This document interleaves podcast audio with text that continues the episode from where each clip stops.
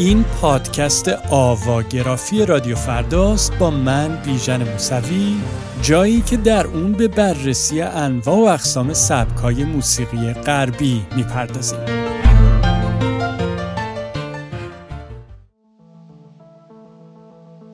دوستان خوبم خوشحالم که به من ملحق شدید تا تو این برنامه که در حقیقت ادامه پادکست گوش هاتون رو به من بسپریده. طبق معمول همیشه سوار سفینه هزار رنگ و نور موسیقایی شیم تا سفری فرازمینی کنیم.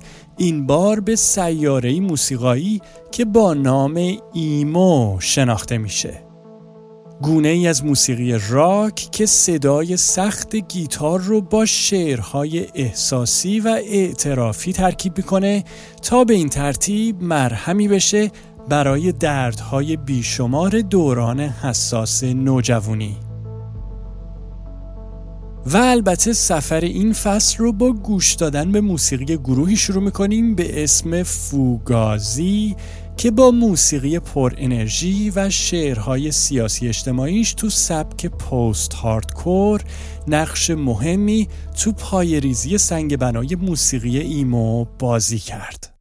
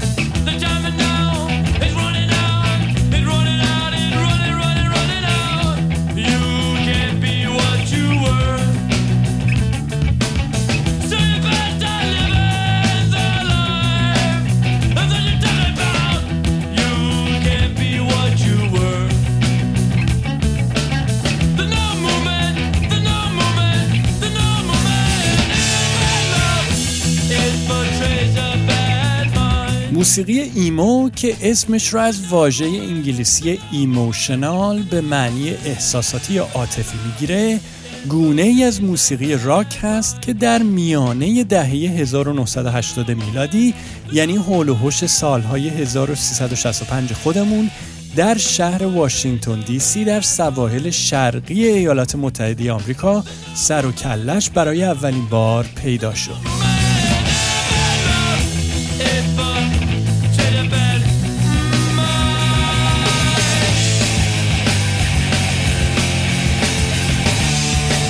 این موسیقی گیتار محور همونطور که از اسمش هم برمیاد ایمو یا emotional معمولا شعرهایی داره با باری عاطفی که در اون هنرمند از درگیری ها و چالش های روحی و روانی صحبت می‌کنه که به طور روزمره و در طی زندگیش با اونها دست به گریبانه خصوصیتی که به نوعی در تضاد با صدای خشن گیتار و آواز این موسیقی قرار می‌گیره ولی از طرفی هم کیفیتیه که به موسیقی ایمو شخصیت منحصر به فردش رو میده.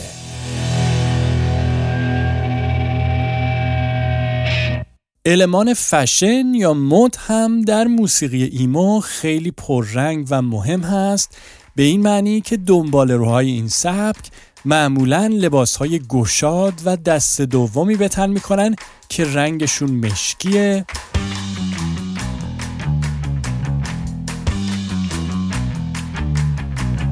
اونها همینطور آرایشی رو به کار می‌گیرن که باز هم تاریک و تیره هست و تا حد زیادی شبیه به سبک گوتیک یا گاته.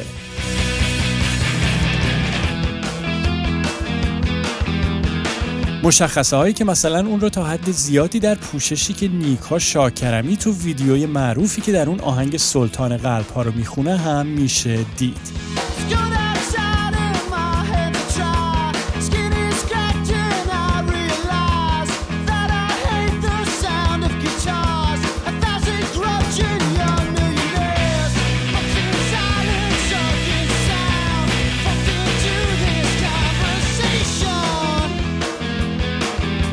اما موسیقی ایمو عمدتا ریشه در دو سبک دیگه موسیقایی داره که با نامهای هاردکور پانک و پست هاردکور شناخته میشه.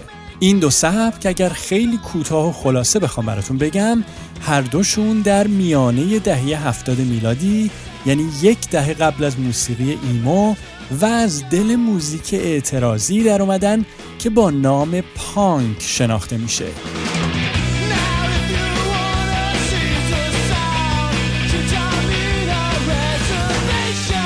همون موسیقی که خیلی پرسرعت و خشنه و صدایی فوقالعاده بلند و ساختاری ساده داره و همینطور عمدتا شعرهایی داره سیاسی و ضد نظام حاکم که با داد و فریاد خواننده اجرا میشه.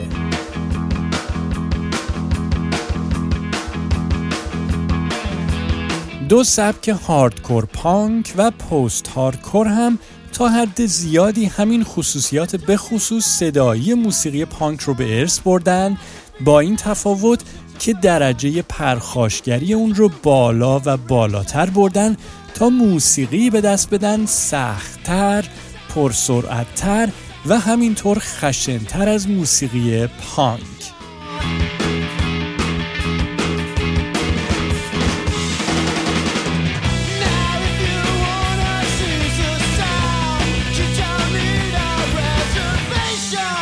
مشخصه هایی که اونها رو در موسیقی گروه امروزمون فوگازی هم به راحتی میشه پیدا کرد.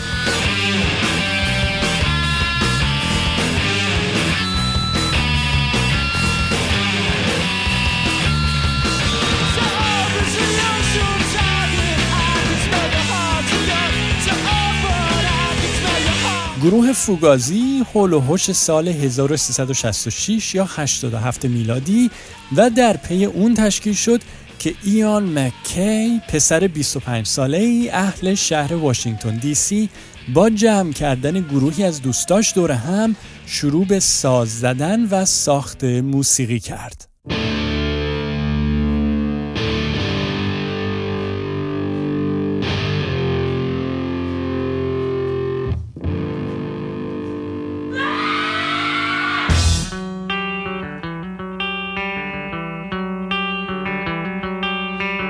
یکی از چیزهایی که ایان و دوستاش رو به هم جذب کرده بود این بود که موزیک ایدئال اونها موسیقی بود که المانهایی از دو سبک پانک و پست هاردکور رو با هم ترکیب می‌کرد تا پیامی اجتماعی و سیاسی رو از طریق صدای نو و منحصر به فرد به عرصه وجود بیاره.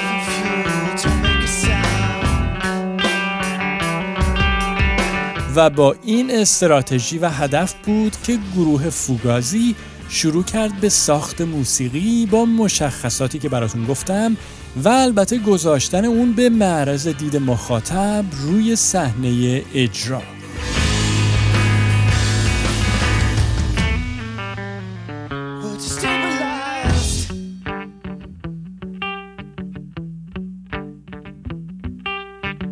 گروه فوگازی بعد از گرد هم اومدن و در طی 16 سالی که به طور حرفه‌ای در دنیای موسیقی فعال بود آثاری رو پدید آورد که انرژی آتشین موسیقی پانک رو با ملودی های تو در تو ترکیب می کرد تا به این شکل شنونده رو به درون گردبادی موسیقایی بکشه که در اون حس مسئولیت پذیری اجتماعیش تقویت می شد و اهمیت قیام بر علیه سیستم حاکم برای مخاطب بیش از پیش معلوم می شد.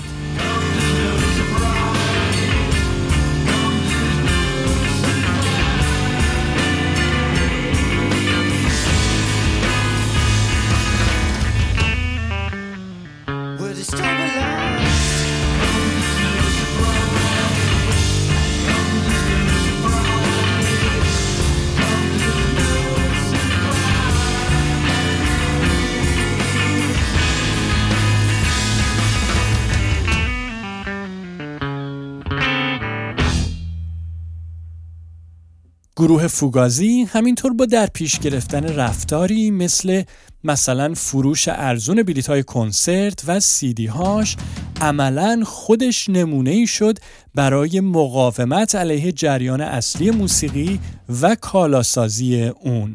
موضوع و تمی که در جای جای موسیقی گروه هم به چشم می‌خوره و شنیده میشه.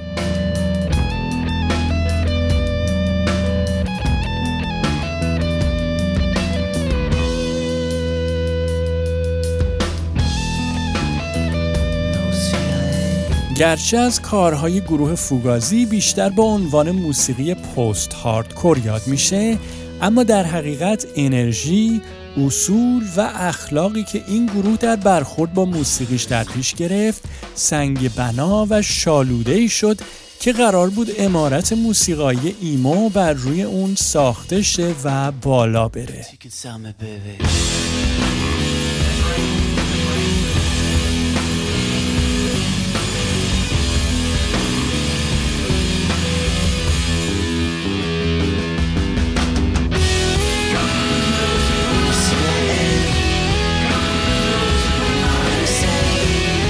در مورد اینها همه تو قسمت های پیش روی این فصل بیشتر براتون خواهم گفت اما حالا نوبت ترانه پایانی برنامه امروزه. آهنگی که برنامه امروز رو با اون به پایان می‌بریم از یکی از موفق ترین آلبوم های گروه فوگازی میاد که The Argument اسم داره که به فارسی می‌تونیم اون رو استدلال ترجمه کنیم. این آلبوم که در ضمن آخرین آلبوم استودیوی گروه به شمار میره در سال 1380 یا 2001 میلادی منتشر شد و با استقبال مثبتی از طرف منتقدای موسیقی مواجه شد. ترانه‌ای که از این مجموعه براتون انتخاب کردم هم اسم خود این آلبومه و Argument نام داره و در اون پوچی و بیهودگی جنگ و درگیری در دنیای معاصر به خوبی توسط پوشش صدایی و حال و هوای مالیخولیایی و در عین حال روان پریش آهنگ منتقل میشه.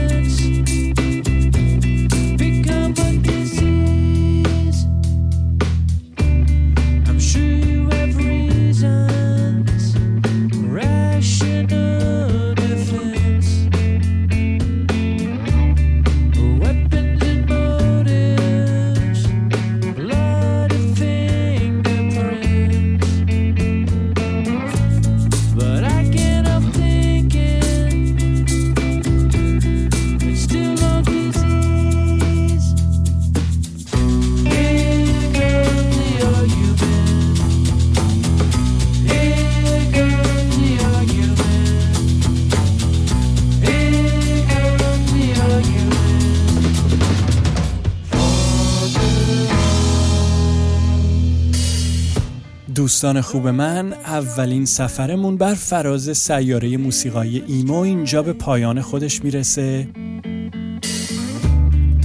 تو قسمت بعد در مورد یکی از پیشتازان موسیقی ایمو صحبت خواهیم کرد که با کارهاش طرح اولیه این سبک رو نقش زد.